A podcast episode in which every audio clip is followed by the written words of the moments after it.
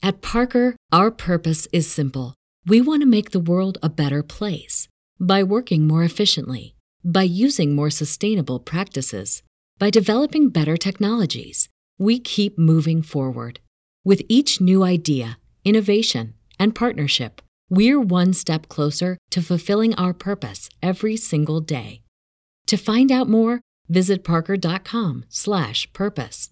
Parker, engineering your success. As humans, we're naturally driven by the search for better. But when it comes to hiring, the best way to search for a candidate isn't to search at all. Don't search, match with Indeed. When I was looking to hire someone, it was so slow and overwhelming.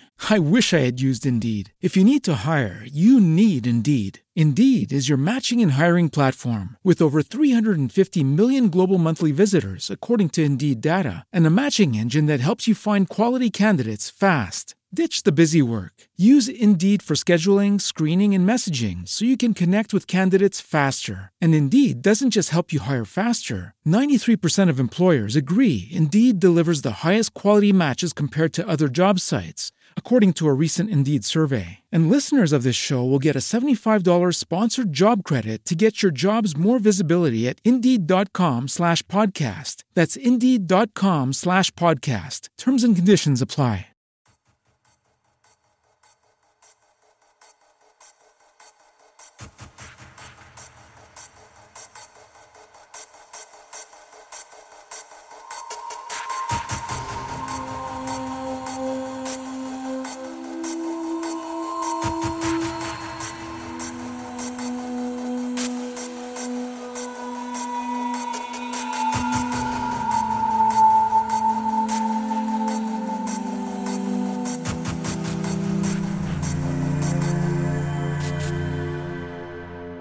Anche questa sera con Marco Taddia, Omar Serafini e Verusca Sabucco eh, per questa puntata speciale sull'horror scientifico, la zucca eh, di, di, Verusca, sia cerebrale che cartacea. Eh, e poi salutiamo ovviamente Emilio De Salvo, Alessandro Bitetto, Jack O'Lantern, che ovviamente è il logo perfettamente in tema, Marco Taddia abbiamo già fatto, Marco Casogna so io, David Casci, ciao, bentornato, Michele Sessa e grande grande presente finalmente Lorenz Draival il Lobo che ci sentiamo su, su mm, Twitter e che ci, si è unito a noi e poi Corrado P. Grazie a tutti e vabbè cominciamo da chi cominciamo? Da cosa cominciamo? Appunto l'idea era horror scientifici che già così sono una marea ehm, se uno si riduce a que- sì, no, abbiamo scelto il nostro gusto è, particolare, però anche che quelli eh, segnalati sia su Facebook che sul canale Telegram. Quindi, Berusca, prima le signore. Parto, più che altro perché io parto dall'inizio, nel senso sono andato un po' a ravanare come al solito nel mio mood ottocentesco e allora, secondo me uno dei primi esempi, tra virgolette, di scienziato pazzo lo possiamo far risalire addirittura al rabbino che ha creato il golem, perché se ci pensiamo bene, alla fine quello che fa il rabbino è prendere appunto questa massa di creta e appunto infondergli la vita. Il golem, vabbè, è una leggenda antichissima, la parola golem, vabbè, questo scritto su Wikipedia, quindi io non garantisco che sia vero, ma pare che sia stata utilizzata anche per Adamo, perché vuol dire appunto creatura fatta con la fanga e la creta Dopodiché il golem viene animato dal rapino e eh, gli scrive in fronte praticamente la parola Emet, che vuol dire verità, e l'unico modo per uccidere il golem è cancellare una parte della parola e trasformarla in Met, che vuol dire morte. Ora, l'immagine del golem che probabilmente conosciamo di più tutti è quella praticamente di questo film muto, eh, chiaramente di stampo espressionista, che si trova tra l'altro su YouTube se volete provare perché sono scaduti i diritti quindi legalissimo mm, si può tranquillamente fare. E il romanzo più famoso è quello di Gustav Meyrink che tra l'altro è un romanzo stranissimo veramente estremamente onirico mh, mm, con dei momenti di flusso di pensiero. Uno si aspetta il golem quasi un romanzo orrorifico. In realtà no, è proprio tutta un'altra cosa, infatti richiede anche parecchia concentrazione per stargli dietro. Comunque di base se ci pensiamo il golem alla fine è lo scienziato pazzo che crea poi la prima forma di vita basata sul silicio se vogliamo, quasi Terminator perché poi il golem è una macchina assassina alla fine della fiera. Potremmo... Tra l'altro c'era anche stata una, una citazione del golem, eh, probabilmente adesso, in, in, un, in, un, numero di Dylan Dog dove aveva proprio le fattezze dei Terminator. Sì, perché alla fine quello è il, di base il golem viene creato dal rabbino, quella più famosa come leggenda del golem, perché poi come tutte le leggende ha molte varianti è quella del rabbino di Praga che crea appunto questo, questo mostro che poi appunto diventa una macchina assassina di base.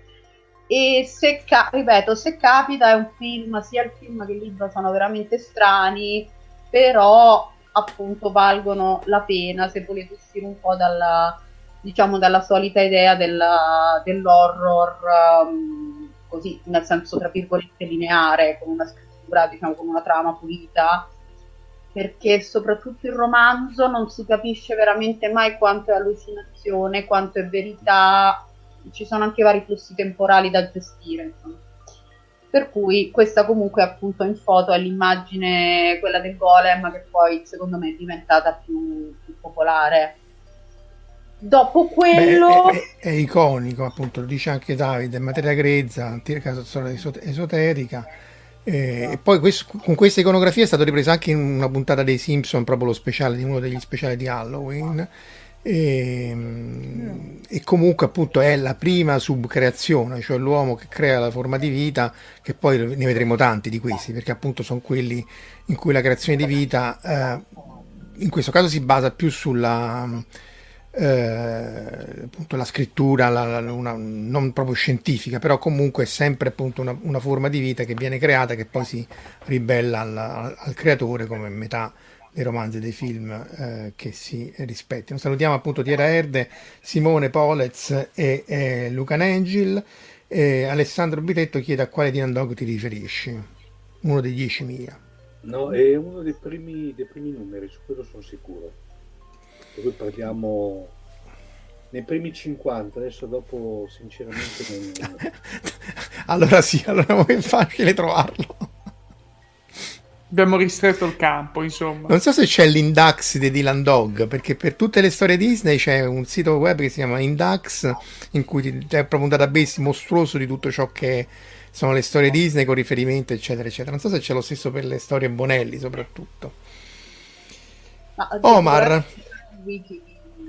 Sì, sì, infatti. Tu chi ci proponi? Lo stavo intanto vedendo se c'era il... Ecco, era nel numero killer, si intitolava.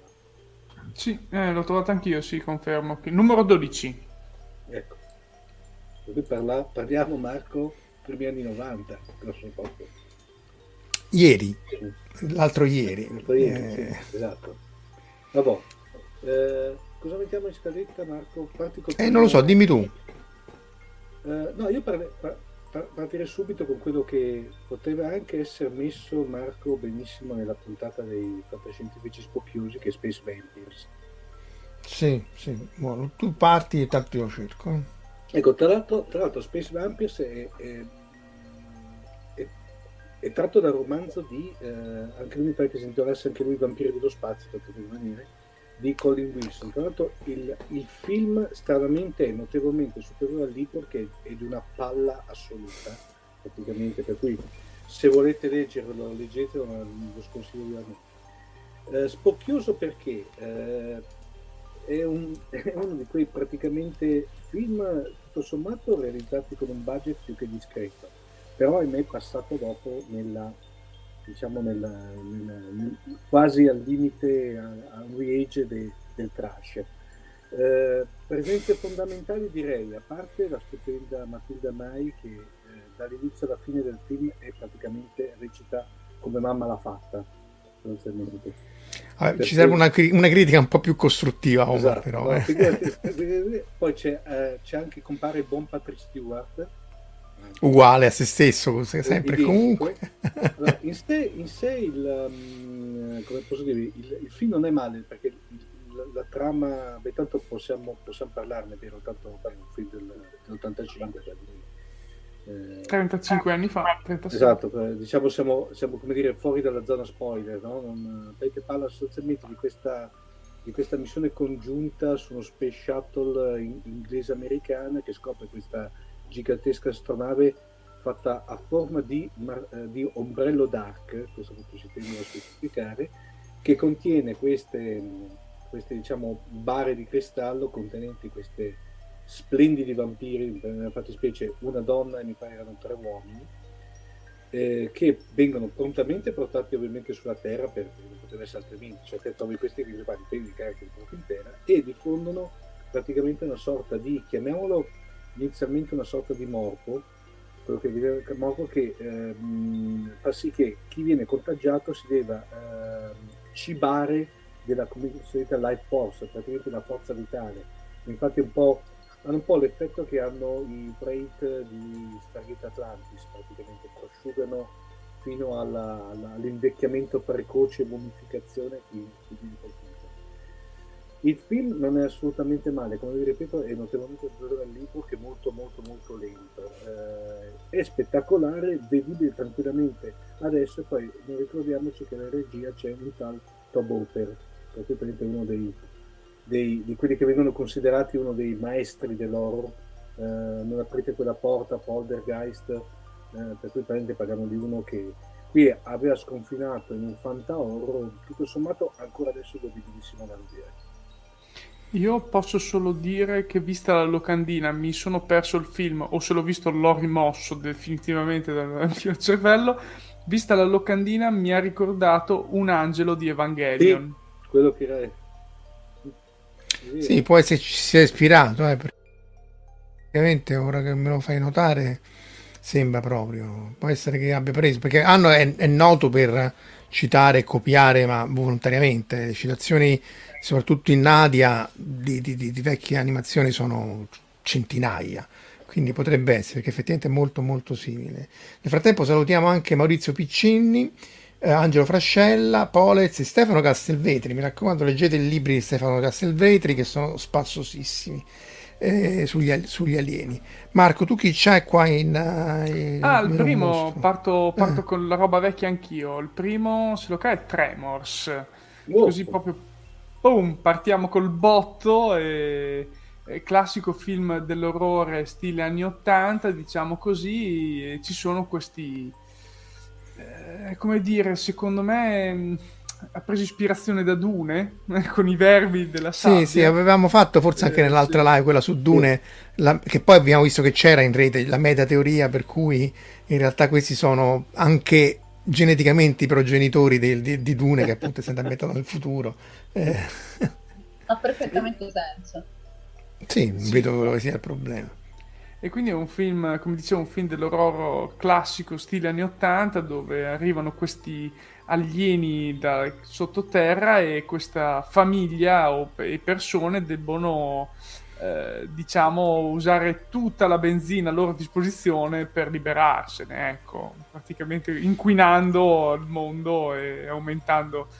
No, vabbè, a parte queste battute, è un film comunque probabilmente ancora oggi abbastanza godibile come horror perché è proprio al, ehm, alle caratteristiche base degli horror, e cioè quello di eh, farti un po' schifo anche, perché ti fanno un po' schifo queste cose qui, te li sogni la notte, quindi ti fanno anche paura, e poi è abbastanza anche stupido, quindi ti fa anche... Sì, ecco, questo non si prende sul serio, eh, non eh, che è una eh, capa- caratteristica essenziale sia nella fantascienza che ancora più nell'horror che spesso riesce a essere ancora più trash della fantascienza anche se quanto può essere eh, difficile qua citano tutti eh, perché appunto nato come film a basso budget poi ne hanno fatti tipo 18 di questi sì, film sì. No? Eh, c'è Kevin Bacon dicono e poi ehm, in realtà c'era anche il padre di Family Ties che stava in um, eh, Casa Keaton se non ricordo ah. male forse mi sbaglio però mi pare che fosse la mutazione volante eh, sì sì comunque film a basso budget che però poi si è, si è ricavato una nicchia perché comunque era pseudo credibile ambientato in questa specie di deserto in cui vivono molti degli americani che si trovano appunto a combattere in questo caso con i mostroni de- della terra. Eh, di nuovo, stima profonda perché sono quelle cose che poi colpiscono, come dici tu Marco, un qualcosa nell'immaginario collettivo, nella, nelle paure delle persone che si risognano la notte e poi appunto ha preso, ha preso il via. Sì, sì, io non ho altro da dire su questo film se non guardatelo, guardatelo, guardatelo, finché non, non vi passa lo schifo più o meno come ho fatto io. Beh, ma non era terribile. No, vabbè, però io dopo andrò avanti con ancora più schifo, quindi se questo mi fa schifo, più avanti arriveremo a punti... Guarda, se sopportano noi quattro penso che sono ben avezzi a ben altro. Eh, Verusca, secondo giro. Secondo giro, io arrivo direttamente al 1818 e becchiamo Frankenstein, che di solito viene... Frankenstein. Frankenstein, Igor e, che comunque al di là di tutto è un uh, romanzo, mh, mm, anche questo diciamo interessante perché non è prettamente stato, cioè sì ok è stato scritto per essere un horror, però è un romanzo che alla fine parla del mutamento di paradigma scientifico perché il problema di Victor è che lui ha passato questa infanzia leggendo i libri della biblioteca, adesso non mi ricordo se è dello zio o del padre, che conteneva una serie di indagini, tipo appunto Paracelso, tutte queste diciamo teorie medico-scientifiche prima di, eh, dire, prima della rivoluzione scientifica. Per cui è interessante poi il fatto che lui a un certo punto abbandona il paesello natio, va all'università, all'università è convinto di essere um, una persona molto colta e gli dicono no guarda tesoro che veramente tu sei cresciuto leggendo le favolette e la scienza vera è un'altra quindi alla fine è un romanzo se vogliamo appunto sia sul mutamento del paradigma scientifico e poi c'è comunque lui uno degli infiniti scienziati pazzi che decide appunto di creare la vita e la creatura che poi appunto nella migliore tradizione gli si volta contro Vabbè, è inutile dire che da dal, dal romanzo sono nati milioni di miliardi di film, questo è quello da cui ha preso moltissime scene, appunto. Uh, Young Frankenstein. Young Frankenstein, Frankenstein Junior, sì. anche, anche, le scenografie, anche le, l'oggettistica era la stessa. Sì, sì, l'hanno proprio riciclata così di peso. Infatti, alla fine Young Frank, Frankenstein Junior è anche molto un omaggio proprio al, al cinema d'epoca da questo punto di vista. E vabbè, ce lo siamo portato con incarnazioni più o meno degne e indegne sia nella narrativa che nel cinema fino ai giorni nostri, dove credo ci sono delle cose su Netflix veramente imbarazzanti. Con Frankenstein, invece, uno assolutamente da vedere è quello con uh, l'uomo che muore sempre. Sean Bean. Sean Bean, esatto che è una miniserie, cioè, le solite miniserie inglesi in due stagioni per un totale di otto puntate, che invece merita veramente sì, per sì.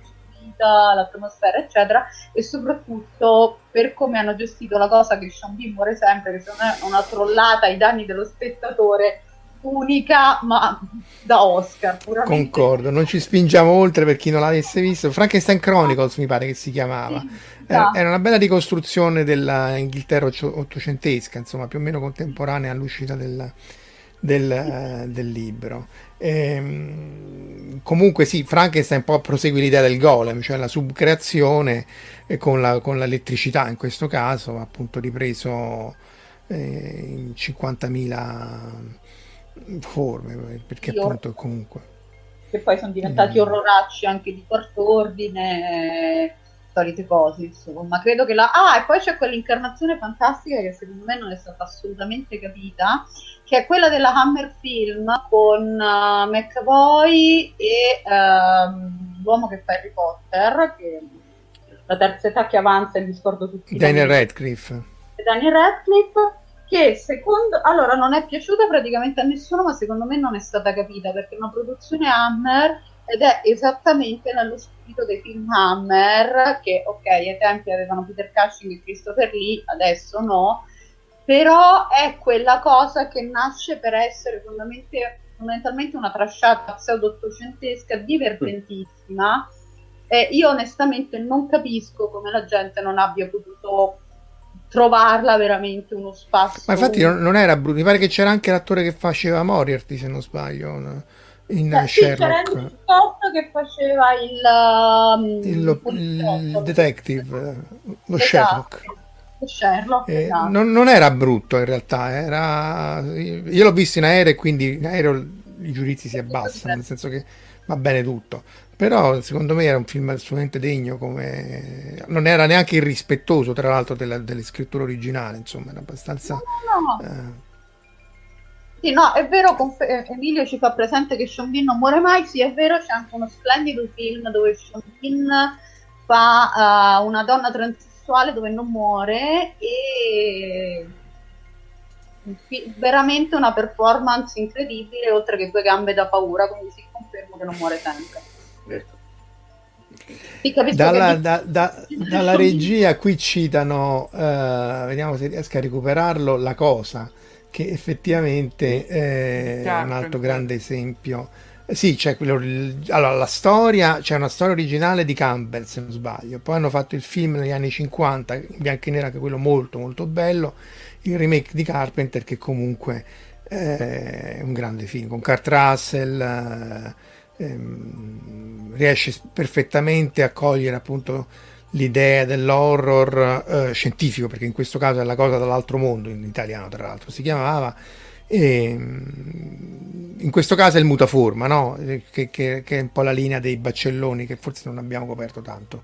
Sì, eh... In effetti in quello originale degli anni 50 la, la, la, cosa era sostanzialmente una forma di vita basata sul vegetale sostanzialmente. Non ha quella, diciamo, secondo me Carpenter invece l'ha data proprio... Tanto Carpenter è uno, è uno che contamina molto fantascienze d'oro, mi viene in mente anche Vampiri su Marte, e, beh, e si vivono, anche se secondo me si vivono, lo vedo più come un film di denuncia sociale che non di No, eh, si vivono è bellissimo, appunto, esatto, è una, è una luce sociale. Eh... Lo vedo veramente come uno che contamina molto, in effetti la sua interpretazione della cosa vista come un essere sostanzialmente una cosa, ecco, nel senso più stretto del termine, è stata veramente geniale. Sì, tra l'altro poi no, le analisi successive del film hanno rivelato come effettivamente poi dalla luce negli occhi si capiva chi, chi era in ciascun sì. istante la cosa, quindi comunque anche una regia e un'impostazione dell'immagine molto studiata, oltre al fatto appunto che è molto claustrofobico, nonostante, essendo, nonostante fosse messo in Antartide, eh, essendo loro vincolati a non poter uscire, eh, diventa molto claustrofobico, c'è eh, il nemico interno, appunto. Eh, anche, anche, l'originale, eh, l'originale pure del, del 50, secondo me rimane un grande film eh, considerato poi quello che si faceva negli anni, negli anni 50. Anche lì contaminazione tra scienza e, e horror, perché in quel caso è il Barcellona, ma anche lì la, l'ambientazione era, era, antartica, quindi eh, ancora più misteriosa in, in, quel periodo. E se vogliamo andare ancora più indietro c'è eh, ovviamente le montagne della follia di Lovecraft. Lovecraft lo citeremmo, insomma tutto Lovecraft alla fine sono racconti di fantascienza più che di horror in quanto tali. Eh, qui dice eh, Lobo eh, nel film di Halloween di Carpenter una scena che i ragazzini stanno guardando il Thing originale del 51 ah interessante vedi questo anche Stranger Things a un certo punto stanno guardando la, stanno guardando la cosa però questa volta quella di Carpenter quindi c'è, c'è un gioco di rimandi a scalare beh devi citare eh. cioè devi comunque devi è un po' come le citazioni nel, nel, nel, nelle gli articoli Però eh. in Stranger Things siamo negli anni 80, quindi è appena uscita la cosa. Sì. Quindi è dell'epoca. Sì, sì, assolutamente. Con contemporanea, sì, però non è neanche detto che insomma l'avesse fatto Gigi Abrams, non avrebbe, eh, tanto, tanto per fare proprio una frecciata così gratuita. Eh, Omar, che ci racconti eh, tu invece? colleghi, te Marco me lo consenti, io andrei con una doppietta, dopo ovviamente salto, salto il giro. Perché sono Mi consenta? Vai, dico, vai, vai, li consento la doppietta. Eh, a me sai che il DNA è lì. Eh. Comunque al di là di quello, eh, no, parto con una doppietta che è praticamente quella di, di, questi due film che li vedo strettamente legati, cioè eh, i titoli che sono Reanimator e From Beyond Se non altro per due, per due motivi. Prima di tutto che sono diretti dallo stesso regista che è Stuart Gordon, che è stato un, un regista che è partito con, proprio con connotazioni di regista horror e splatter sostanzialmente. Poi dopo si è lasciato andare in, in qualche, diciamo, si è un po' ammorbidito, ha fatto quell'aborto che veramente era Space Cowboys che era veramente inguardabile. Ah no, no, Space Cowboys era simpatico. Ma dai, era una tresciata simpatica alla fine, sì, dai, cioè, però inguardabile dal punto di vista horror. Ma Space Cowboys, che pretendi? Cioè... No, scusa, Space Trackers, no, perdono. Ah, ah Space, Space Trackers, ah, ok. che c'era Tommy Lee Jones, c'era Donald Sutherland degli ex... No, quello era, era, era bello, no, Space, Space Trackers era uno, praticamente, mamma mia, anche lì... Era, fantascienza con contaminazione horror, ma, ma horror no, lì praticamente abbastanza dimenticabile. Mi dicono dalla regia che il tuo, che il tuo ciao Giugiu Giallo, Omar, il tuo audio è un po' basso, sì. avvicinati leggermente eh, alla... Sì, mm. eh, vedo dopo, dopo intanto che parla cosa di... Sì, sì. Ecco. Ehm, eh, questo. E poi soprattutto perché come ovviamente un buon regista, regista abbia messo due attori feticci che erano praticamente da una parte era eh, Jeffrey Combs che ricordiamolo eh, praticamente eh, diciamo quasi una presenza fissa in ogni serie di Star Trek a momenti sì. no? ricordiamo che faceva il Vorta in The Space Nine faceva eh, come si chiama adesso mi, mi sfugge il nome l'alieno, il comandante eh, andoriano in Enterprise ha fatto anche una comparsata in Babylon 5 per cui era un attore politico. è un grande attore eh. purtroppo ha non fatto sfruttato anche un Cardassiano in Babylon 5 sì. eh, scusa in uh, Deep Space Nine in, in, effetti no Marco apparentemente li ha fatti tutti cioè nel senso era uno di quelli, eh, quelli... e poi soprattutto c'era Barbara Crampton che veniva definita quella che veniva definita Screaming Queen no? praticamente quelle ragazze che all'interno del film horror praticamente facevano sempre la brutta fine e che urlavano. Eh, diciamo che eh, le due pellicole sono particolari perché a parte eh, beh, Reanimator tra l'altro ha fatto anche ha generato un sequel praticamente totalmente inguardabile perché il primo è, ed eccezionale. E tra l'altro è tratta da tanto per cambiare è tratta da, da, da novella di, di uh, Lovecraft. Lovecraft e parla praticamente di questo scienziato che scopre un una sorta di siero che rianima i morti sostanzialmente. Da lì poi ehm, tutto ciò che ne deriva. La cosa, anche, la cosa buffa, l'aneddoto buffo di questo, di questo film è che sono uscite due versioni. Diciamo, la primissima uscita al cinema era tagliata, nel senso che era ridotta da un'ottantina di da 100 minuti circa un'ottantina di minuti erano state tagliate le scene c'erano le scene diciamo chiamiamole di sesso e delle scene soprattutto splatter, molto, molto, molto spinte, spinte quasi al limite del gore, erano praticamente state tagliate. Questa versione poi è stata reintegrata nella versione home video e però lo stesso Stewart preferiva la versione tagliata. Per. Beh, perché non è detto che magari rallenta l'azione, eh, voglio dire, non è ovvio no, che tu era, devi era, mettere. Lui si è giustificato dicendo che le scene erano totalmente inutili, cioè non, non, non, aggiungevo niente, più che altro un discorso meramente di, di, di, ai tempi di censura, poi sono state reintegrate dal punto di vista commerciale.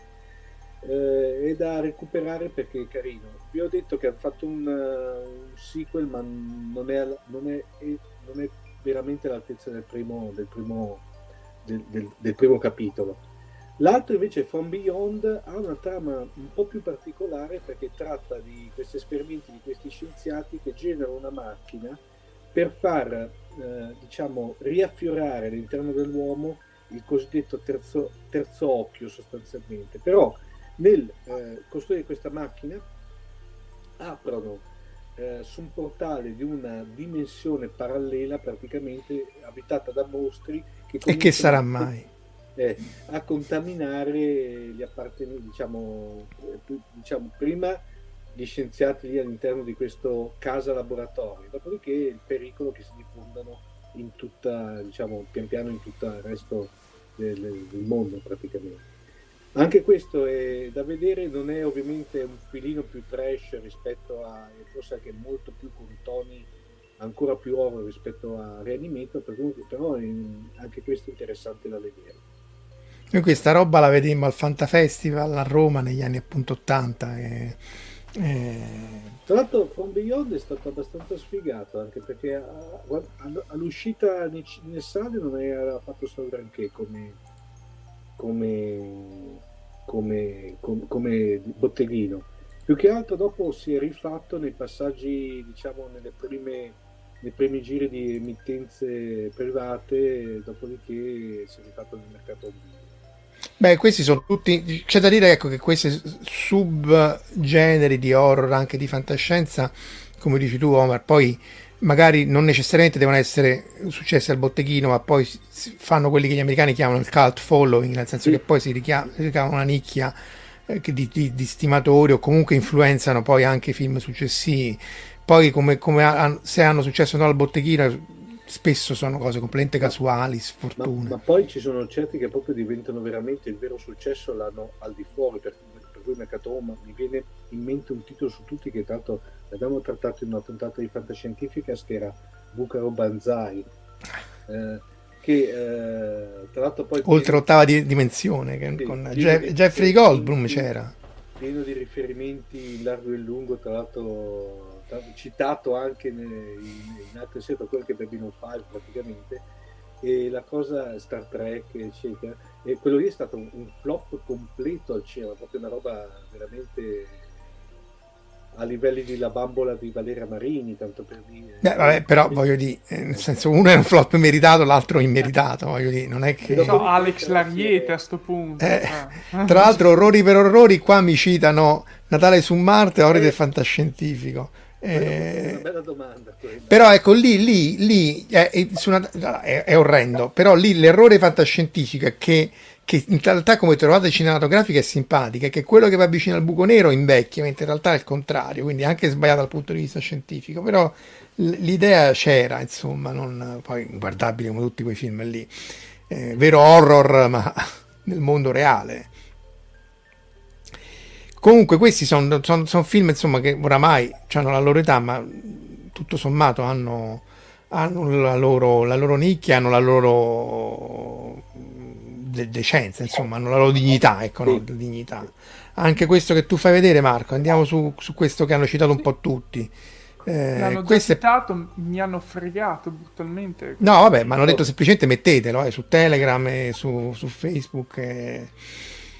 E... No, allora, io ci ho fatto una recensione completa sul mio canale perché lo trovo qualche mese fa oramai, non mi ricordo sì, sì, mi ricordo. quando eh, perché lo trovo uno dei film fantascientifici ed horror migliori che siano mai stati fatti. Ehm, nel senso che riesce a racchiudere tutte le tematiche sia dell'horror che della fantascienza eh, molto bene in un unico film. Eh, c'è questa astronave che si è persa eh, nello spazio e riappare anni dopo e viene mandata una missione a recuperarla. E dentro questa qui si scopre poi che in realtà per andare a una velocità superiore a quella della luce eh, si è deciso di passare attraverso un'altra dimensione dove l'astronave è rimasta intrappolata. E appunto questa è una dimensione demoniaca dove parlano tutti in latino praticamente. Eh, anche qui.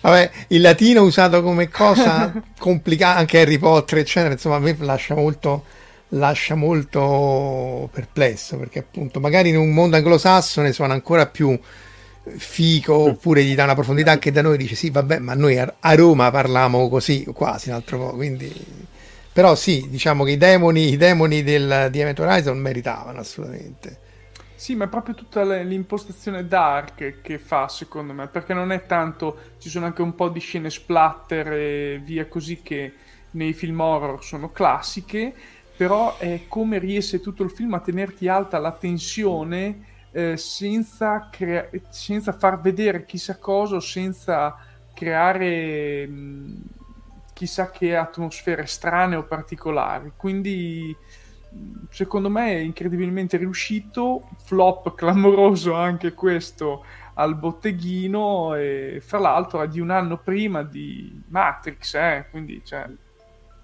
Sì, c'è Lawrence Fishburne che appunto poi stemma. Sì. sì, sì, sì.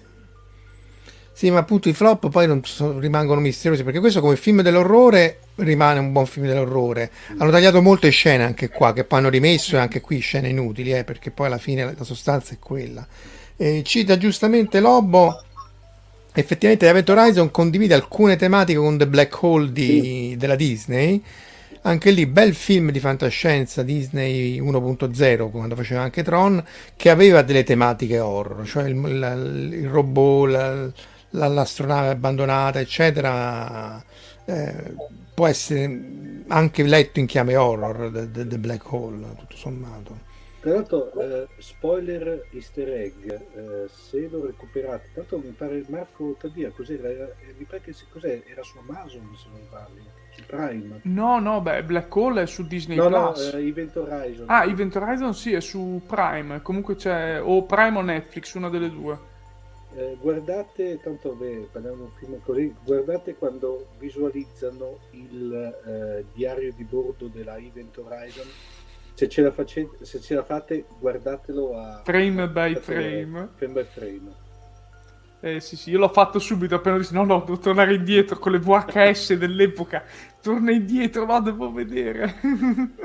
posso solo immaginare, io non so di che state parlando, ma posso immaginare. Eh, dicono che su Prime però sia a pagamento. Eh, eh. Non, quando ho fatto il video io non era a pagamento, però... Se non avresti fatto il video. Comunque, per chi di voi non lo conosce, Marco Taddia c'è un suo canale in cui fa recensioni di video anche delle uscite di Netflix e così via, quindi cercatelo e seguitelo perché eh, sono a parte utili perché ti dice più o meno co- che cosa è Mondez e che cosa più o meno è da guardare e poi sono insomma abbastanza divertenti, non direi che proprio ci hanno sganasciato le risate, però meritano assolutamente. Eh, no, in effetti l'hanno messo a pagamento, ho guardato, sì che roba. Eh, eh, vabbè, poi infatti lo rivedi, insomma, Event Horizon non è da vederlo a pagamento, onestamente. No va bene, ma film, questo vabbè, non, non, non, deviamo nella questione del, dei sistemi di streaming che tolgono, mettono, togli la cera, metti la cera, ma insomma, Verusca, che ci racconti? Uh, dunque, dove ero rimasta? Sì, uh, allora, il prossimo scienziato pazzo che ci portiamo è il Dottor Jekyll, che passiamo... Tu c'hai il fetish? no, ho sbagliato. No, ma hai sbagliato. Aspetta, perché... ah, perché questo sei te. Aspetta, ecco eh, qua. Sì, C'è il fetish degli scienziati pazzi. No, beh, no, ho scelto un tema, nel senso che visto che il mio tema per l'anno erano gli scienziati pazzi. E quindi passiamo dallo scienziato che crea praticamente la, appunto il mostro allo scienziato che invece lavora su se stesso, quindi fa la cavia umana. Dr. Jekyll e Mr. Hyde del, non mi ricordo ma l'avevo scritto, del 1886 e devo dire Wells, perché lo... no? Di, no, che dice Wells è um, coso aiuto Dottor Jekyll e Mister oddio ce l'abbiamo non è Wells, del Dottor Moreau no Jekyll e Hyde e Stevenson ah scusa scusa è vero è vero è vero ma come basi cioè, vabbè, mi confonde che c'ho un'età. E... No, Wells lo volevo prendere dopo con l'isola del dottor Moreau, comunque mm. che faceva invece di nuovi esperimenti sui creature, però stavo andando in ordine cronologico più o meno circa. E Jekyll and Hyde comunque è un romanzo alla fine molto breve, tra l'altro abbastanza divertente, per cui si fa fuori facilmente per chi vuole sperimentarlo. Anche questo ha avuto un milione di miliardi di, di incarnazioni. Se non sbaglio c'era anche in quella cosa tremenda che è Penny Dreadful, può essere, non mi ricordo mai. Non me lo ricordo io. L'ho proprio evitato. Beh, Penny Dreadful e Dreadful comunque. Sì, sì, c'era... Mh, mm, Shazad Tiff che appunto faceva il dottor Jekyll, Shazad Latif che poi appunto ci ritroviamo in quell'abominio di Discovery che a modo suo è un horror. E comunque di base la cosa, inter- la cosa cioè, l'aneddoto interessante è che questa storia di un scienziato che fa esperimenti su se stessi e diventa poi appunto questa creatura mostruosa eccetera viene poi ripreso addirittura da Conan Doyle in un racconto di Sherlock Holmes del 1923 dove c'è questo vecchio scienziato che eh, l'avventura dell'uomo strisciante dove c'è questo scienziato di una certa che si innamora di una giovinetta e quindi siccome in questa confidenza non gli regge la pompa comincia a fare una serie di esperimenti su se stesso e come era abbastanza tipico alla fine nella diciamo in vari tipi di horror di questo tipo la, il siero che prende lo fa regredire a uno stato scimmiesco che è vero che gli dà moltissima energia e tutto quello che è appunto perché Però l'uomo selvaggio, però allo stesso tempo praticamente diventa letteralmente un uomo scimmio e quindi alla fine tipo lo, lo devono quasi abbattere a pistolettate e come conseguenza gli viene un coccolone e quindi non si può sposare la giovane fanciulletta e niente, ci rimette su tutta la linea. Però Ma questo in Sherlock Holmes stava questa cosa? Questo è un caso di Sherlock Holmes. Ah, ma però. Molto... Sì. Però perché sì, Doyle sì, scrive eh, anche cose di horror, di, di, fantasmi e così via, che l'avesse inserito nel metaverso di Sherlock Holmes è interessante. Perché... Ah, sì, perché in realtà la storia sarebbe l'assistente di questo scienziato che fa, guarda, secondo me sta, il vecchio sta sbloccando, proprio detto con una... Il vecchio credo che se andiamo a controllare ci avesse un'età più... Mi, sono pronto a scommettere che avesse un'età inferiore alla nostra, perché comunque... eh... sì. E comunque, eh. appunto, l'esimio professore mi sta creando uno stato di ansia in quanto i suoi comportamenti sono più anomali e quindi chiamano Sherlock Holmes per capire che cosa sta succedendo al vecchio professore. In realtà, appunto, come nei casi di Sherlock Holmes, poi è tutto molto razionale. L'elemento fantascientifico è questo pseudosiero ringiovanente. Viagrus 1.0 perché il latino giustamente questo Viagrus che il vecchio prende però appunto gli dà effetti collaterali abbastanza terrificanti insomma e, però appunto è, è, curioso come poi in realtà in Sherlock Holmes si trovano varie volte comunque questi scienziati pazzi medici un ah. po' appunto medici criminali così. Ver- Verusca lo vedo molto d'anticipazione come, come, come racconto. È quello che ha ispirato la ricerca della Pfizer. Ho letto questo. No, hanno fatto centinaia di miliardi con quello, eh, mm. dire, oltre al vaccino poi per il Covid, mm. quindi tutto sommato. Non... Beh, Però ecco, do... Doyle, ecco, c'è da dire che essendo Doyle stato un, un essendo un dottore e scrivendo in quell'epoca lì eh, conosceva sia la pratica che quella che gli inglesi chiamano malpractice, cioè le, tutte le nefandezze che si facevano, che poi sono un po' riprese anche in uh, appunto Frankenstein Chronicles di Chambin in cui appunto si andava a cercare il cadavere per sezionarlo, per, per fare studi di anatomia, cioè tutta una serie di cose veramente eh, invereconde perché appunto si controllava molto di meno e, e, e, e poi era meno chiaro cosa si potesse fare dal punto di vista morale e, e cosa fosse immorale, quindi non... Sì, c'era, la, vabbè, allora il discorso non era tanto che sezionavano il cadavere, che quello sezionavano no, che sezionavano il cadavere perché quello lo facciamo anche noi, ma che andavano praticamente a rubarli e a volte, proprio nei casi più estremi, il cadavere se lo procacciavano fresco, come dire, in maniera autogestita, che è proprio il massimo, ecco diciamo Però, sì, sì, c'era tutto un mercato anche negli Stati Uniti di, di, di cadaveri, di, di, gente che andava nei cimiteri. Forse proprio Frankenstein Chronicle partiva proprio da lì, che c'era tutto sto, questo sì. mercimonio di, cadaveri per... Eh... Sì, che lui deve indagare praticamente su... Sai, non mi ricordo, adesso me lo rivedrò un'altra volta perché comunque è bello. Comunque c'è tutta la parte sul mercimonio dei cadaveri, poi c'è tutta la parte su William Blake quindi anche tutte le sue, appunto, le sue visioni, le sue illustrazioni. È molto suggestivo.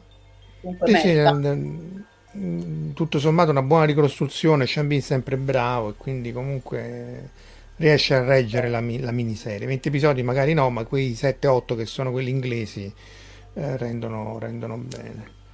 Omar o Mark che eh, no, saltavo, saltavo Salti il giro. giro. Pa, pa, pa, pa- paga pegno, salta il giro, allora andiamo a questo qui di, di, di, del, eh, di Marco, il cubo.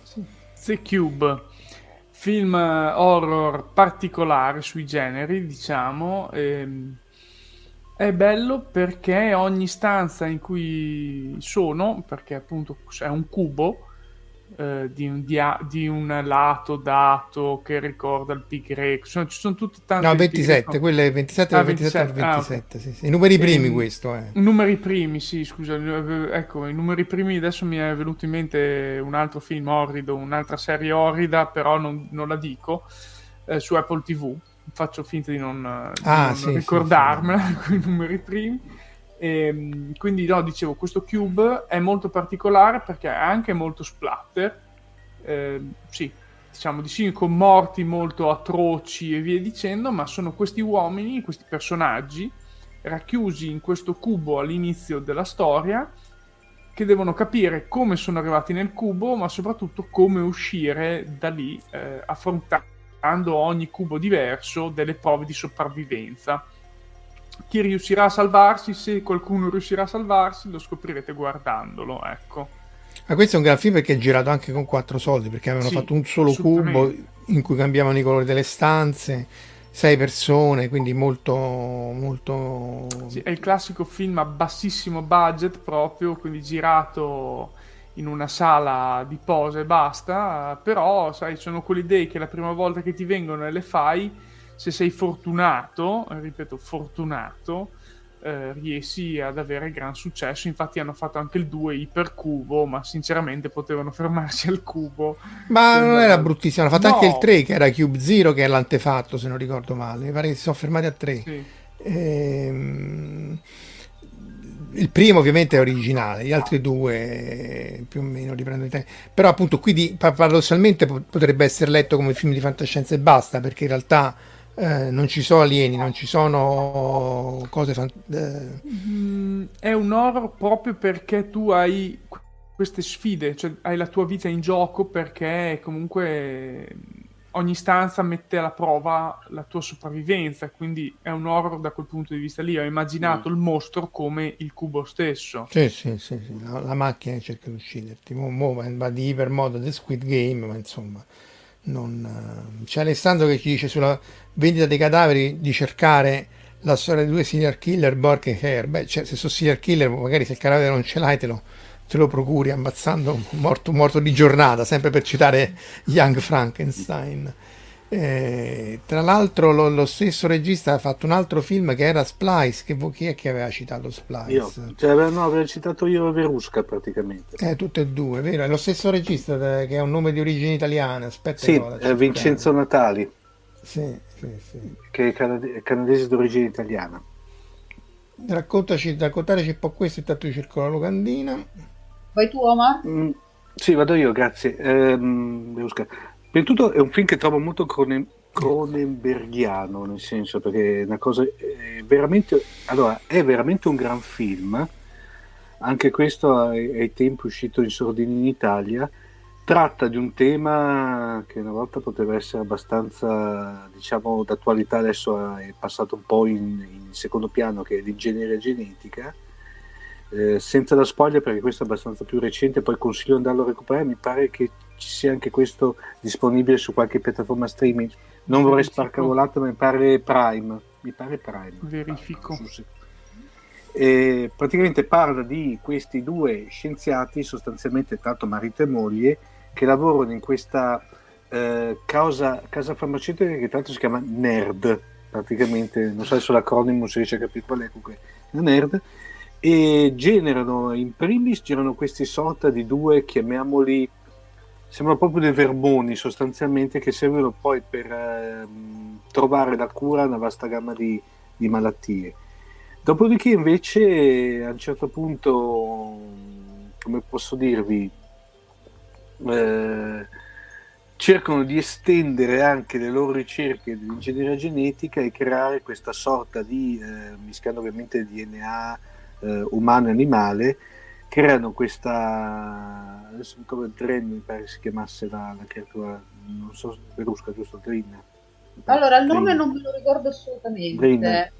ecco che comunque qui la, vede, qui diciamo la vedete poi tranquillamente nella, nella locandina che è questa una sorta di chimera lata bellissima con il quale eh, tra l'altro in, in, è molto ambigua come creatura perché a un certo punto poi eh, genera con la, con, la, con la, donna praticamente un rapporto quasi di eh, diciamo madre figlia sostanzialmente mentre invece con il padre prova tutt'altro tipo di sentimento non necessariamente da padre e figlia.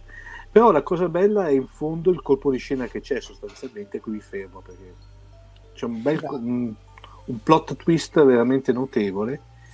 Eh, guardatelo perché come vi ripeto confermo ah, che molto... su Prime Video intanto. Eh. Su Prime, vero. Eh, infatti mm, io l'avevo visto, l'avevo visto, in DVD, però praticamente mi ricordo che l'ho, l'ho intravisto in questo periodo qui. Eh, guardatelo perché veramente è molto bello il crescere dei due rapporti eh, che hanno i due scienziati con la creatura. Quello secondo me è la parte veramente bella, bella del film la creatura. Allora, se stiamo qua, dovremmo, credo, andare anche a fare eh, questi, che in realtà sono un po' gli, gli antefatti di Splice. Diceva Polez, sono eh, simili a tanti altri film già fatti. A questo punto andiamo a fare... Dove sta? L'esperimento del dottor K, che sarebbe The Fly 1.0 e The Fly 2.0. Eh, aiuto, con... aiuto! Ecco qua. Eccolo qua, questo è quello... Quella scena, quella scena lì è veramente... L'avevo visto da piccolo, mi era rimasta impressa. La che era la testa sulla testa, sul colpo di mosca, sì, che, no? no che, che, c'era praticamente che dopo alla fine, eh, diciamo, la mosca all'inverso, per cui la, la, la, la, mosca con la testa dell'uomo cade nella ragnatela del ragno e comincia a gridare aiuto, aiuto, aiuto e mi è rimasta impressa, mamma mia.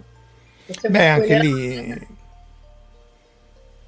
che hai detto, scusa, Verusca? No, dicevo, possiamo spoilerare, credo, un film degli anni 50. Del 50. Sì, sì. Sì, appunto è la, la, l'idea della chimera è molto in, Vincent Price, poi eh, comunque voglio dire, non è che stiamo scherzando. Poi è stato ripreso da, da questo, eccolo qua, questo è in italiano appunto l'esperienza del dottor K. Qui ovviamente lui si ingrandisce, si prende la, la testa, però anche qua uh, rientra nella categoria degli scienziati falsi che fanno cose eh, che non dovrebbero fare e poi viene attualizzato, non l'ho messa la slide, vabbè comunque con uh, che era Cronenberg, no? quello con Jeff Goldblum. Eh, uh, sì, sì, sì. Quello di Goldblum. Sì, nell'86 tra l'altro, sì, no? sì. anche in seguito, sia di questo c'era che dell'altro. Gina Davis, cioè, c'era Gina Davis e... Sì, sì tra l'altro loro si conobbero là, mi pare, e poi si sono sposati, se non, tanto per fare esatto. un po' esatto. di gossip eh, fine a se stesso. Mm. E... Sto cercando se c'è la... mi partiva di averla messa la locandina. Avevo vabbè, la, comunque sì, la... la locandina della mosca. Dim- quella... Diment- dimenticabile invece il secondo, la mosca 2 praticamente, ma no, ah. quello era no la mosca 1 ah, sì, eccolo qua la Mosca 2 non, non me ne ricordavo manco che esistesse, penso, di poco. Eh. Credo esista anche il 3 eh. Cioè, qua, eh, allora, qui l'idea è che lui voleva fare il teletrasporto. Mo perché il teletrasporto dovesse basarsi su una questione di riscrittura del DNA non ci è dato di sapere perché no perché ti ricordi che entra la mosca nella cabina? Sì ho capito ma se io devo teletrasportare perché devo, cioè non è che sto a riscrivere il DNA teletrasportava eh, la mosca eh, anche eh, cioè... Eh, cioè teletrasporti tutto non eh, però va bene, eh, va bene così. Eh, però dai, anche in Star Trek spesso nella ricombinazione del DNA succedevano queste cose. Quindi... Sì, no, o ti mettono sotto sopra, ti rivoltano praticamente come un calzino come nel primo film di Star Trek. Sì, Cronenberg sempre disturbante. Cronenberg sì. riesce a co- lui a toccare alcune corde dell'animo umano. Tra l'altro credo che siano le uniche scene vagamente decenti sono di Discovery, sono quelle con Cronenberg attore e Michelle Yeo. No, veramente, perché in que- quei dieci minuti vedi, vedi, qualcosa e dici, vedi, vedi, lo sapete come si dovrebbe fare, non lo, non lo volete fare. Eh, sì, sì. Aspetta. Eh, sì, agevola. no, io ammetto che quando ho visto la mosca ho paura di Jeff Goldblum. Cioè, Cronenberg mi ha talmente traumatizzato quel film che anche solo guardare Jeff Goldblum, anche in Jurassic Park, mi fa paura. Perché ho cioè, di questo... tutto Jurassic Park ti faceva paura Jack Goldblum. No, perché ho visto una mosca, io l'ho trovata. Scappavi in direzione dei dinosauri, lontano da Jeff Ah. Aiuto, c'è Jack Goldblum! Sì, è talmente terribile. Cioè, quel film è, è veramente. Anche perché poi è molto angosciante psicologicamente. Comunque, tutta la trasformazione che tu ti fai a passo uno e del fatto che lui è consapevole. Cioè, non è tanto il body, è anche il body horror, però oggettivamente anche proprio lui come gestisce mentalmente la cosa. Verusca, dopo sei rifatto nel- con le ragazze da terra sono facili. eh. Esatto, vabbè, quello è veramente un capo... a modo suo un capolavoro. a modo suo non gli si può dire niente. Però, la, diciamo, la, la mosca e la cosa, secondo me, sono veramente i due più prodotti più raccapriccianti, almeno per me a livello visivo degli anni Ottanta. Insieme al seme della follia, che se non avete mai visto, è un Carpenter cronenberiano, è stranissimo, non, non rientra nella categoria scienziati pazzi o fanta horror, è semplicemente horror, è un horror editoriale, tra l'altro, perché è tutto ambientato nel mondo dell'editoria, sarà per quello che a me fa particolarmente paura. paura, però se vi capita guardatelo, Seme della follia, Carpenter che fa Cronenberg. Tra l'altro, horror editoriali per horror editoriali, questo tra l'altro a me manca questo, Seme della follia. Quando tu hai citato Dr. Jekyll e Mr. Hyde, c'è da dire che nel, nel libro racconta molto bene que- che, che- que- il Dr. Jekyll aveva questa casa molto grande che aveva l'entrata segreta, insomma, che entrava dal vicoletto da cui usciva e entrava Mr. Hyde, che poi è ripreso, non so quanto coscientemente o no, in eh, Il pendolo di fuoco di Eco, in cui c'era questa casa editrice dalla, dalla Giana- Giano Bifronte, no? quella che faceva le cose eh, per, per ehm, ver- diciamo prestigiose ma che non facevano mezza lira e quella che invece stampava le cose per eh, il Vanity Press. Adesso si si, si è declinato in tante altre cose. Anche lì c'era l'entrata segreta da una parte e l'entrata ufficiale dall'altra. In realtà poi gli uffici erano più o meno, più o meno gli stessi. Quindi chissà se Eco la riprendeva da, l'avrà letto sicuramente. Quindi boh, non, ehm. Lobo ci cita tra l'altro un altro grande film Sì. che è eh, Shrinking Man eh, Ci avevamo eh, fatto una puntata di fanta- intera di fantascientifica sta su. Questo era basato su. mm, era il racconto di Matheson, se non sbaglio, no? Sì, sì, Mm, sì. eh. Anche lui è un autore molto bravo perché riesce un po' a coniugare questo weird, non è detto che necessariamente che sia fantascientifico. E tra l'altro c'è, anzi a questo punto, visto che stiamo parlando di Matheson, tanto vale fare eh, i vampiri, eh, occhi bianchi puntati sul pianeta Terra. Ecco, eccolo qua. Allora in realtà quello più famoso è questo, non mi ricordo chi di voi la- l'aveva. Sì, Charlton Heston, Eh. sì. Eh, Secondo, è me, diver- secondo me è, è il migliore fino adesso dei, dei tre che hanno fatto. eh. Sì, sì, sì. Eh, Charlton Heston al- all'apice del- insomma, del- della carriera di Pro Weapon, pro, pro... però è un bel film. eh, tra l'altro, eh, cioè, l'idea appunto è questa, no? L'idea del, di Manson era, eh, vabbè, invertiamo il concetto, facciamo un mondo in cui tutti sono vampiri e l'unico normale, è, è- cioè il vampiro è l'unico normale. In questo caso appunto l'Omega Man di Charlton Heston. Il, il racconto è del 54 I Am Legend, ripreso di recente nel film con ehm, come si chiama? Will Smith. Will Smith. Sì. Tra l'altro anche lì ci sono vari finali, se, se vi volete divertire, eh, eh, tra- si vedeva che quello andava verso un finale che poi non è stato, almeno non è quello che io ho visto al cinema in Italia, ma ce ne sono vari girati di finali se uno vuole, vuole vedere. E poi quello meno noto è questo, Vincent ecco qua, questo qua. Quello Vincent girato Price. all'Euro. Sì, esatto, bravo, eccolo qua, Colosseo quadrato all'Eur e, e il fungo, sempre, del, sempre dell'Eur. Ehm, vabbè, perché credo che il regista fosse italiano poi, se non sbaglio, no? Eh, qua i nomi si vedono male, ma sono Pseudonimo di Vincent Price, aspetta che verifico. Comunque sì, sì, stanno girati in Italia e si dice Simone solo gli avanti sopravvivono. Ehm, E vabbè, questo anche non era male, eh, insomma, anche lì la fotografia è interessante, però è chiaro che non aveva i mezzi eh, per, per- per farla, che che poi avevano in, in Charlton Heston che era ambientata a New York. Anche lì tutta una serie di assurdità, no? lui che vive in questa casa assolutamente indifendibile dal punto di vista tattico, gli dicono ma perché vivi qua? Perché questa è casa mia, non mi voglio far cacciare, cioè tutte cose molto alla macio americano, però vabbè, eh, Ubaldo Ragona mi dicono dalla, dalla regia. E... Comunque anche questo, insomma, regge tutto sommato, anche quello del, del, del, del 71 secondo me rimane ancora no? un film di tutto rispetto. Già che avete citato un mondo pieno di vampiri, butto dentro così dei Breaker. A caso. Questo qua? No, no, no, no, no, no, questo è un'altra cosa. No. È un altro film, eh, c'è anche questo qui mi sembra su Prime Video. Dei Breakers immaginano una... Mm, eh, come si chiama? Aspetta.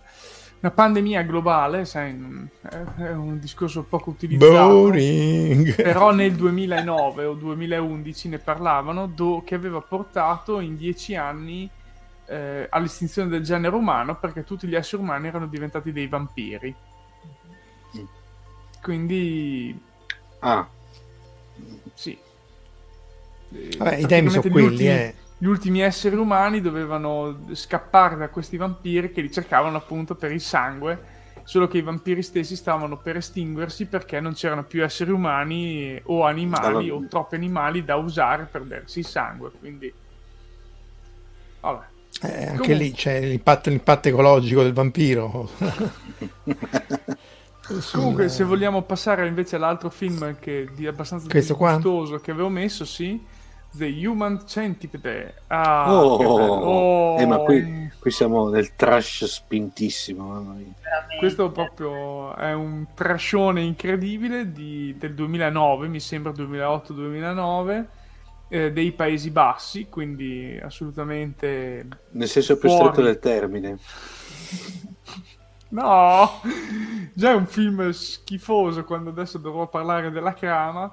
E fra l'altro parla del 100% medicamente accurato, capito? Quindi cioè, io adesso su quello non, non, dico nulla, però il fatto che vogliano collegare, c'è cioè questo medico in un bosco isolato che si vede arrivare questi turisti e dice sì sì vi spiego io come funzionano le cose. Eh e praticamente decide di creare questo eh, insomma questo mille piedi umano che bravo te dire top trash grazie. Eh, sì ci vuole questo è tanto trash faccio fatica anch'io a vederne la fine quindi eh, decide di collegare praticamente tre esseri umani uno alla fine dell'altro quindi per creare questo unico essere vivente unico, praticamente unito da eh, bocca, fondoschiena, bocca, fondoschiena, bocca. E, sì, e che però non c'è senso perché non è che quelli dopo possono vivere nutrendosi del fondoschiena, ma a parte lo schifo e il body horror.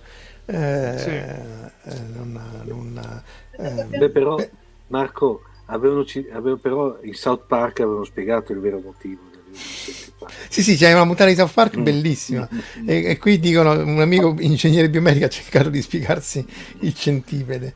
E, sì, comunque anche questo è inquietante, nel senso che è trash, girato po- pochi soldi, eccetera, eccetera, ma tocca una qualche corda al, tra lo schifo, l'horror, e c'è un qualcosa di cronenbergiano in questo. E, tra l'altro, sempre eh, Lobo dice: Nessuno ha avuto il, il, il, il coraggio di girare il finale di Marston. Che, eh, del, de, de, del racconto. E... Però sì, qualche cosa ha avuto pure questo, insomma, sono quelle, quelli, quei, quei, misteri che del, del, della psiche umana, del, perché non è diventato un culto, cioè un culto sì, non ha avuto sicuramente successo all'inizio no. se non sbaglio. No, non, no, no, è diventato un film di culto proprio perché riesce, eh, cinema diffusione praticamente nulla, però nel eh, home video, chiamiamolo così, ha i suoi estimatori e quindi fa... Ma è il morboso, un po' sì, è, è morboso, cioè quella cosa che riesce ad arrivare in quel punto della psiche umana, ad attivare tanti sensori, di ah mi fa schifo, però è bello, boh, che strano, non lo so, quindi è trash, basta, è trash. Sì, sì, sì.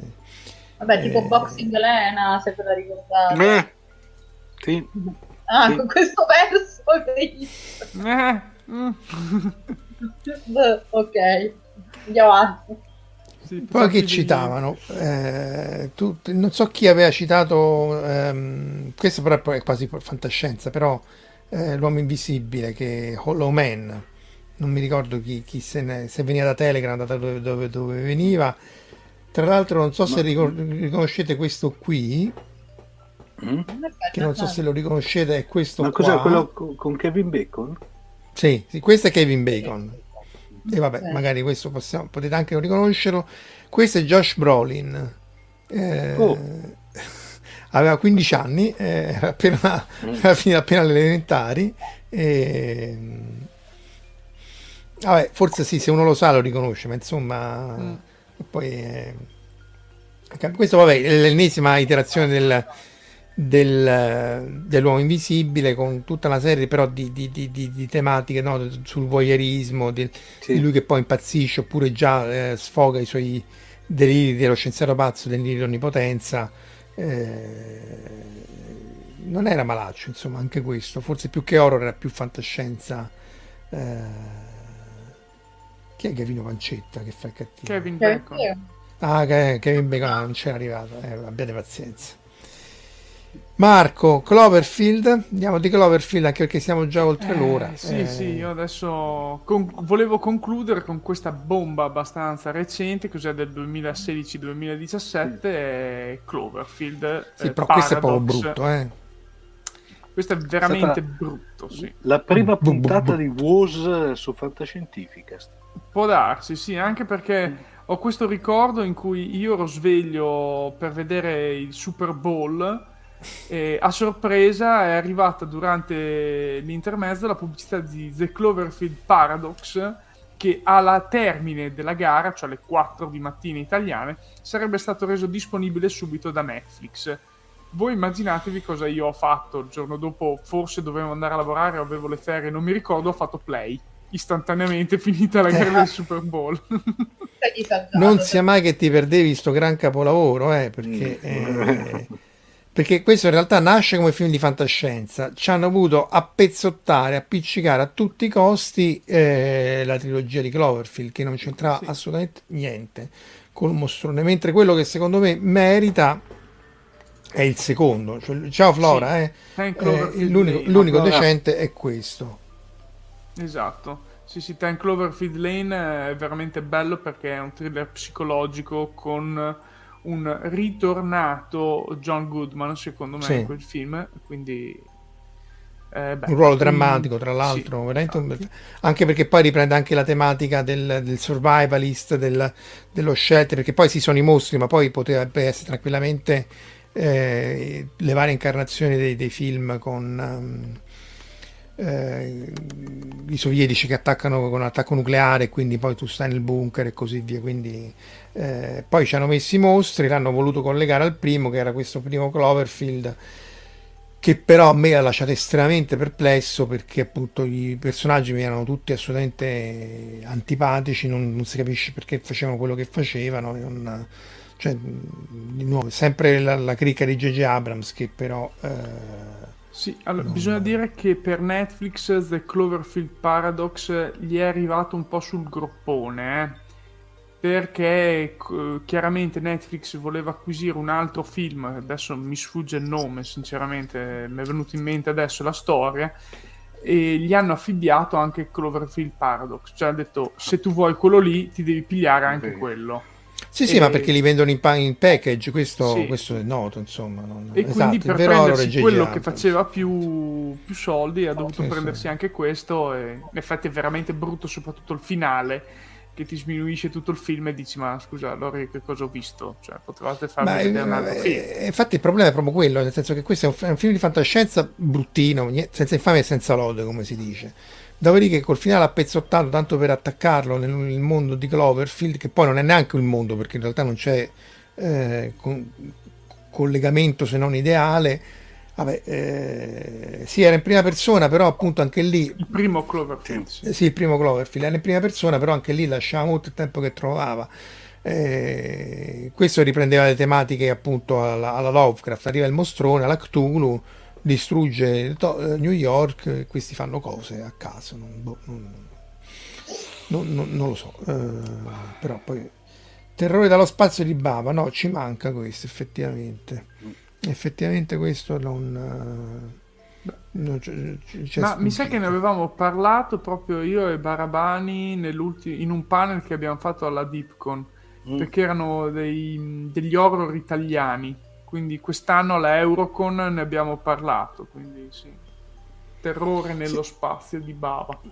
Sì, tra l'altro c'è da dire che trash per trash, ecco, il delta tra horror italiano e horror straniero, la, la differenza è più piccola se vuoi, perché tanto sempre di trash stiamo parlando. Sulla fantascienza, mancando gli effetti speciali, eh, si vede di più la differenza.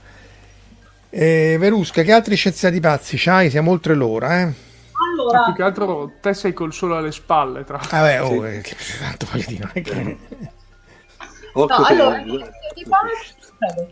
Dunque, Scienziato Pazzo, un altro che proponevo è sempre ottocentesco praticamente ed è l'isola del dottor Moreau per prendere appunto Wells. Questo è un adattamento del 1970, mi sembra 7, con Simon Michael McCorkin. York? Sì, quello, no, è Simon McCorkin, quello che poi ha fatto Manimal, giusto Ah, appunto, sì, sì. fatto... Sempre in tema comunque lui. Esatto. e a quel punto si ritrasformava lui ed è appunto secondo me poi si riaggancia un po' vagamente a Splice nel senso che comunque l'idea dello scienziato che appunto fa questi esperimenti su questi appunto anima- questi esseri umani per trasformarli per- cioè in animali per trasformarli in esseri umani e vedere praticamente l'effetto che fa chiaramente finisce, finisce malissimo ho scoperto che tra l'altro stanno per fare una serie televisiva sull'isola del dottor Moreau e uno degli animali, perché di solito appunto nell'isola del dottor Moreau si pensa sempre appunto alla pantera, che è, in realtà c'è anche l'uomo bradico, quindi dal mio punto di Ah. vista la cosa più interessante. Sono Sei tu. Intanto- proprio. Non io, esatto, sono un'esperienza Non avevano fatto anche una, una, una- un'edizione con Marlon Brando, tra l'altro citato anche lui in South Park. eh, per- Sì, sì, perché da- io non l'ho visto, però mi hanno detto che quel film è veramente Marlon Brando deve pagare il mutuo, da quanto ho capito. Però ammetto di non, di non averlo visto, quindi ripeto soltanto il pettegolezzo che mi è arrivato, insomma. Magari un giorno trovo il coraggio. E la mia rassegna di Scienziati Pazzi, diciamo, de- vintage, si chiude qui. Poi ne avevo altri, ma sono così. Che, che altro moderni. c'hai? Io c'avevo stati... questo? Esatto. L'avevano citato anche prima, infatti, nel- nella chat. Esatto. Perché anche questo alla fine è sempre faccio esperimenti su me stesso con droghe e anche qui regredisco a uno stato scimmiesco. Secondo me c'è comunque una forte influenza poi alla fine di Darwin in effetti tipi di horror, perché sempre lì poi tornano a parare. Cioè non diventi mai Beh, una mega eh. Sì, perché comunque è quello più... C'era anche, come si chiama, The Final Program che riprende i racconti di... dell'Eternal Champion di Michael Moorcock, anche lì ri- finisce con eh, la regressione alla scimmia. Quello è un altro film stranissimo di humor inglese degli anni 70, molto molto strambo. E Eh, questo sì, qui è... Mm? No, beh, era- e poi c'era quell'altro, beh, sto pensando a Reanimator che ha citato Omar, The Lazarus Effect. eh? Mm, Sì, mo lo cerco. Tu- Eccolo qua, tu intanto racconta. Sì, dalla The Lazarus Effect è esattamente la stessa cosa di base di, di quello che ha citato Omar, solo che è stato fatto nel 2015, dove in pratica questi scoprono per puro caso il siero che rende immortali. Però un po' come appunto in Event Horizon, chiaramente, eh, tornando dalla morte ti fai un viaggetto per il regno dei demoni e quindi porti con te i demoni con tutto quello che, che può succedere. Ne comporta.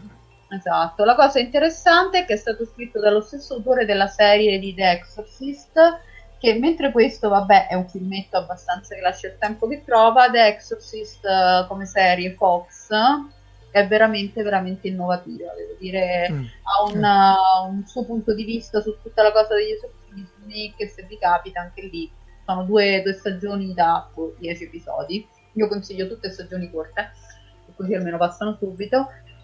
E non ha niente di scientifico perché vabbè sono cose di esorcismi però consigliato. Eh, buono, buono, buono a sapersi. Qua citavano Alien 2 sulla Terra, eh, che appunto è l'horror uh, fantascientifico in chiave italiana. Sì. Alien per Alien, appunto, Alien di per sé già sarebbe un, uh, un horror uh, nello spazio, eccetera. Tanto vale citare che però uno dei più brutti, ma solo per poi ricollegarci a Lovecraft, Alien contro Predator, perché in realtà ri- riprende più la tematica dell'horror. Questa è ambientata in Antartide, in questo tempio sotterraneo. Cioè, il film in sé non è nulla di eccezionale, non è bruttissimo. Non so voi che ne, che ne pensate, però. Mm. Eh, non è uno eh, dei peggiori, ecco. ecco. Eh.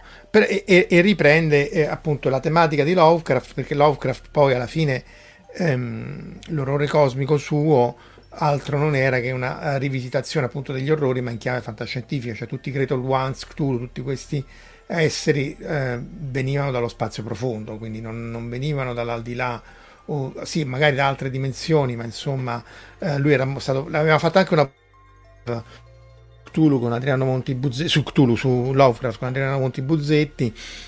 Aveva parlato anche di questo film che è del 2005, però fatto in bianco e nero con stile anni, anni, anni 20 e anche qui si riprende la parte sulla relatività generale, sulla concavità che doveva essere una convessità e così via, quando loro si trovano a visitare l'isola di Rie. Quindi eh, anche questi che sono tematiche di horror classico proprio, in realtà Lovecraft voleva in qualche maniera modernizzarle dandogli un, un contesto appunto scientifico. Mm, comunque, giustamente Emilio ha detto che un, secondo me un buon motivo per ricordare Alien contro Predator è la morte di Raul Bova. Eh, Sarà avuto pure lui di 15 anni Raul Bova, perché pure questo No, no, no. Era già no, abbastanza già, noto, anzi. È già noto.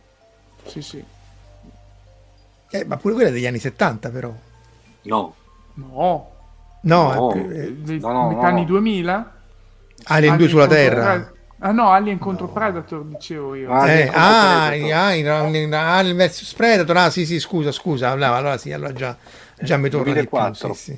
Sì sì. sì sì sì ok scusate scusate. Eh, è Cthulhu. Che è rimasta all'appello, Omar? Sì, le ultime due cose che le, le, le esaurirei in un'unica mandata, che sono praticamente due escursioni invece nel mondo delle, de, della serialità televisiva e uno era uno secondo me degli episodi più fra virgolette strani del, del, diciamo di Babylon 5 che era la eh, The Day of Dead de, tradotto italiano era la cometa dei Brachiri che è un, un, episodio molto tra l'altro in tema Halloween no? perché c'è questa c'è questa praticamente festività dei Brachiri che è una delle razze dell'universo di, di Babylon 5 che tra l'altro in quel caso lì è bello perché affittano parte della, della stazione con tanto di contratto eh, in cui eh, si impegna, diciamo, le altre razze si impegnano a non invadere quella zona, la zona diciamo, che loro avevano affittato ma praticamente è bello più che altro perché è per questo che è anomalo rispetto se volete, un po' al continuum di, di Babylon 5, perché ripor- appunto il titolo poi originale spiegato forse meglio, eh, vengono riportati in, eh, in, vita dei personaggi chiave della vita um, di alcuni protagonisti di Babylon 5 e si riescono a capire tante cose è molto bello come, come episodio. Sì, un bel escamotage per riprendere dei temi e, sì. e per poi rivelare alcune cose che sì. altrimenti non. Sì, diciamo esatto. Diciamo, eh, bravo Marco, il fatto, in, in, certi personaggi proprio spiegano alcuni, alcuni lati che si intuivano appena nel corso della trama. Quindi questo è... Vabbè, recuperate Babylon 5, sì. ma qui noi siamo tutti della fede di Straczynski. Vediamo con questo reboot. L'altra invece è di Old Series, L'altro, no? l'altro è esatto della serie classica Star Trek. Eh, il, titolo, itali- beh, il titolo inglese è Catspaw, mentre invece il titolo in italiano è molto più semplicemente Il gatto nero e ha queste tematiche un po' horror, diciamo, anche questo è uno molto, è molto leggero come, come, episodio, diciamo, sembra uno di quei episodi che fanno ogni tanto per allivare eh, la tensione di una serie, eh, però tutto sommato carinissimo come, come, come episodio. Sì, sì, re, re, horror classico, insomma, sì, in chiave fantascientifica. Sì, esatto, insomma, esatto. Sempre, sempre horror, horror si tratta. Eh, forse in chiusura io volevo citare anche quello che è, è noto, eh, ma insomma il meta horror, anche qui in chiave scientifica, mm. ma soprattutto tenta di spiegare tutte i, i trope, no? le, le, le, diciamo, i vincoli e le, consuetudini di questi horror che Cabin in the Woods, um, in cui appunto, se non l'avete visto, vedetelo, eh, diciamo che tenta di spiegare in chiave scientifica e mette insieme i Great Old Ones. Um, di, divertente secondo me eh, Josh Whedon comunque molto intelligente c'è anche eh, Thor, come si chiama? Hemsworth, che, che, fa, che, fa, il belloccio in questo caso. E... Credo che stia addirittura su Netflix, se non sbaglio, almeno qua eh, in Giappone. Poi Flora cita tutta una serie di, di, cose di Gaiman, effettivamente anche Gaiman è uno che riprende molte cose. Non so che altro c'è, siamo già a un'ora e venti, che, che, che manca all'appello? Marco hai detto tutto ciò che dovevi dire? Io ah, sì, Quiet... ho detto. E Quiet Place anche è simpatico, sta, più sì. recente. Verusca? Ma, uh, c'è Old che è l'ultimo di Shyamalan per chi si vuole, per chi è fan di Shyamalan cioè come eh, che è comunque sempre un horror con scienziati pazzi che fanno esperimenti medici su cavie umane perché è stato uscito tipo quest'anno allora, eh, io intanto scusate, ho verificato che quella casa nel bosco, eh, appunto di... Ehm, te la faccio, de- ma l'ha fatto Drew Goddard, ok?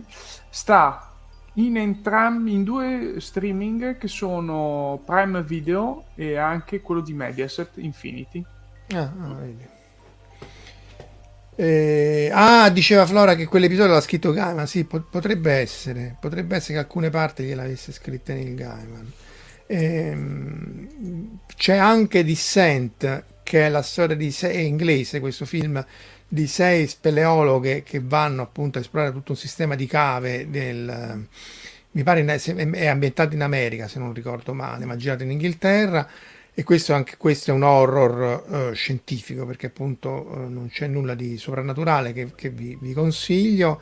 E poi c'era anche ehm, forse da, da, da, da citare eh, aspettate un attimo eccolo qua però minori sempre in, in chiave Lovecraftiano Annihilation che però a me ha lasciato abbastanza indifferente e Hellraiser che invece qua era più, più tecnico eh, Oddio, me lo ricordo molto metafisico il Razer. C'era... Sì, però c'era questo cubo che dovevi aprire, dovevi fare, ah. dovevi girare, almeno non... Invece Marco, chiudiamo con Marco che dei Breakers, questo mi manca completamente. È quello che, di cui ho parlato prima, l'ho accennato e quindi sono andato a prendere con ah. Ethan Hawke, Willem Defoe e Sam Neill. Beh, mazza, è un cast di tutto rispetto.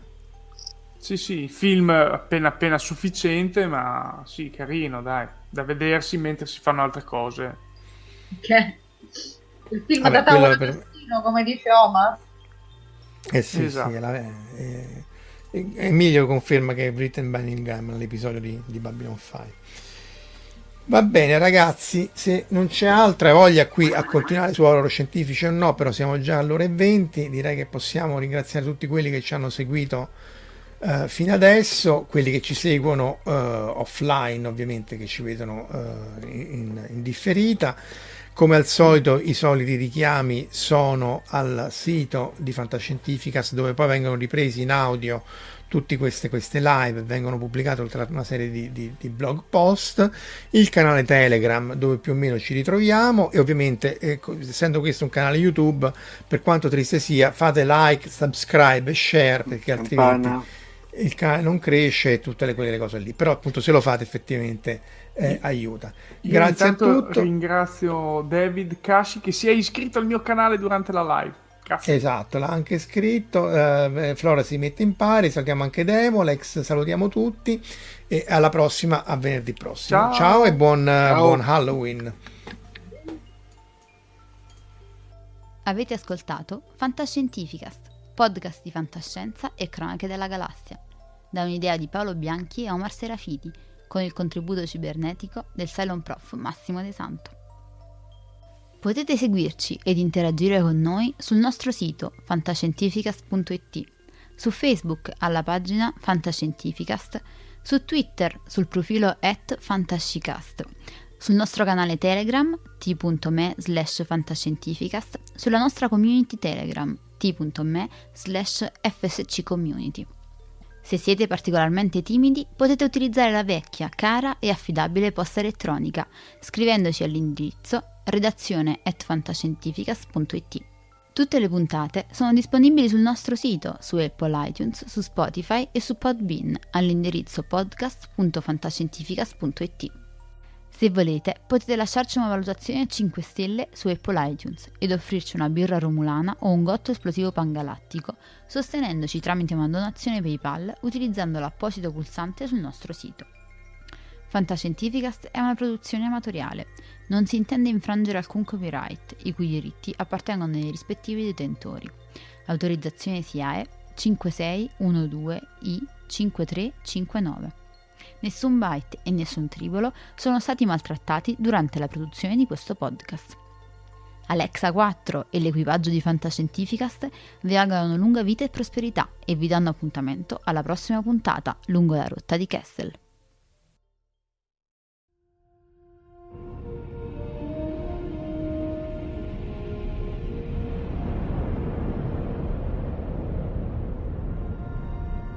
Certo che hanno una gran bella nave. E hanno un capitano ancora più grande.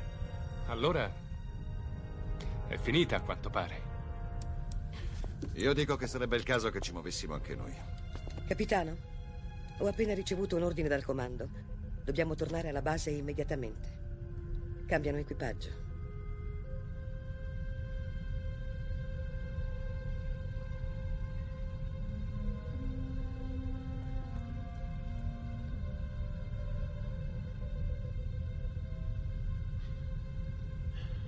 Se fossi umano, penso che ora la mia risposta sarebbe andate al diavolo.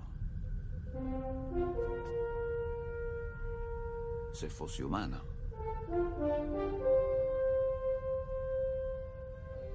Che rotta, capitano.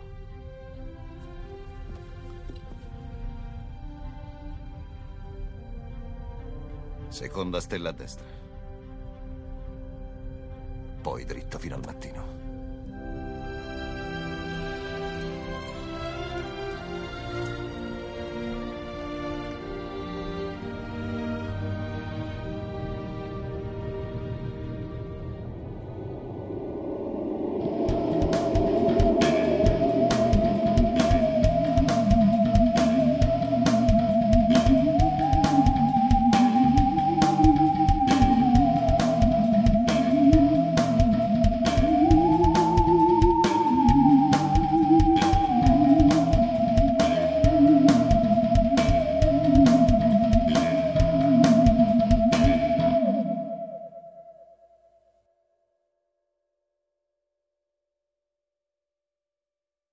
Parker, our purpose is simple. We want to make the world a better place by working more efficiently, by using more sustainable practices, by developing better technologies. We keep moving forward. With each new idea, innovation, and partnership, we're one step closer to fulfilling our purpose every single day. To find out more, visit parker.com/purpose. Parker, engineering your success. As humans, we're naturally driven by the search for better. But when it comes to hiring, the best way to search for a candidate isn't to search at all. Don't search, match with Indeed. When I was looking to hire someone, it was so slow and overwhelming.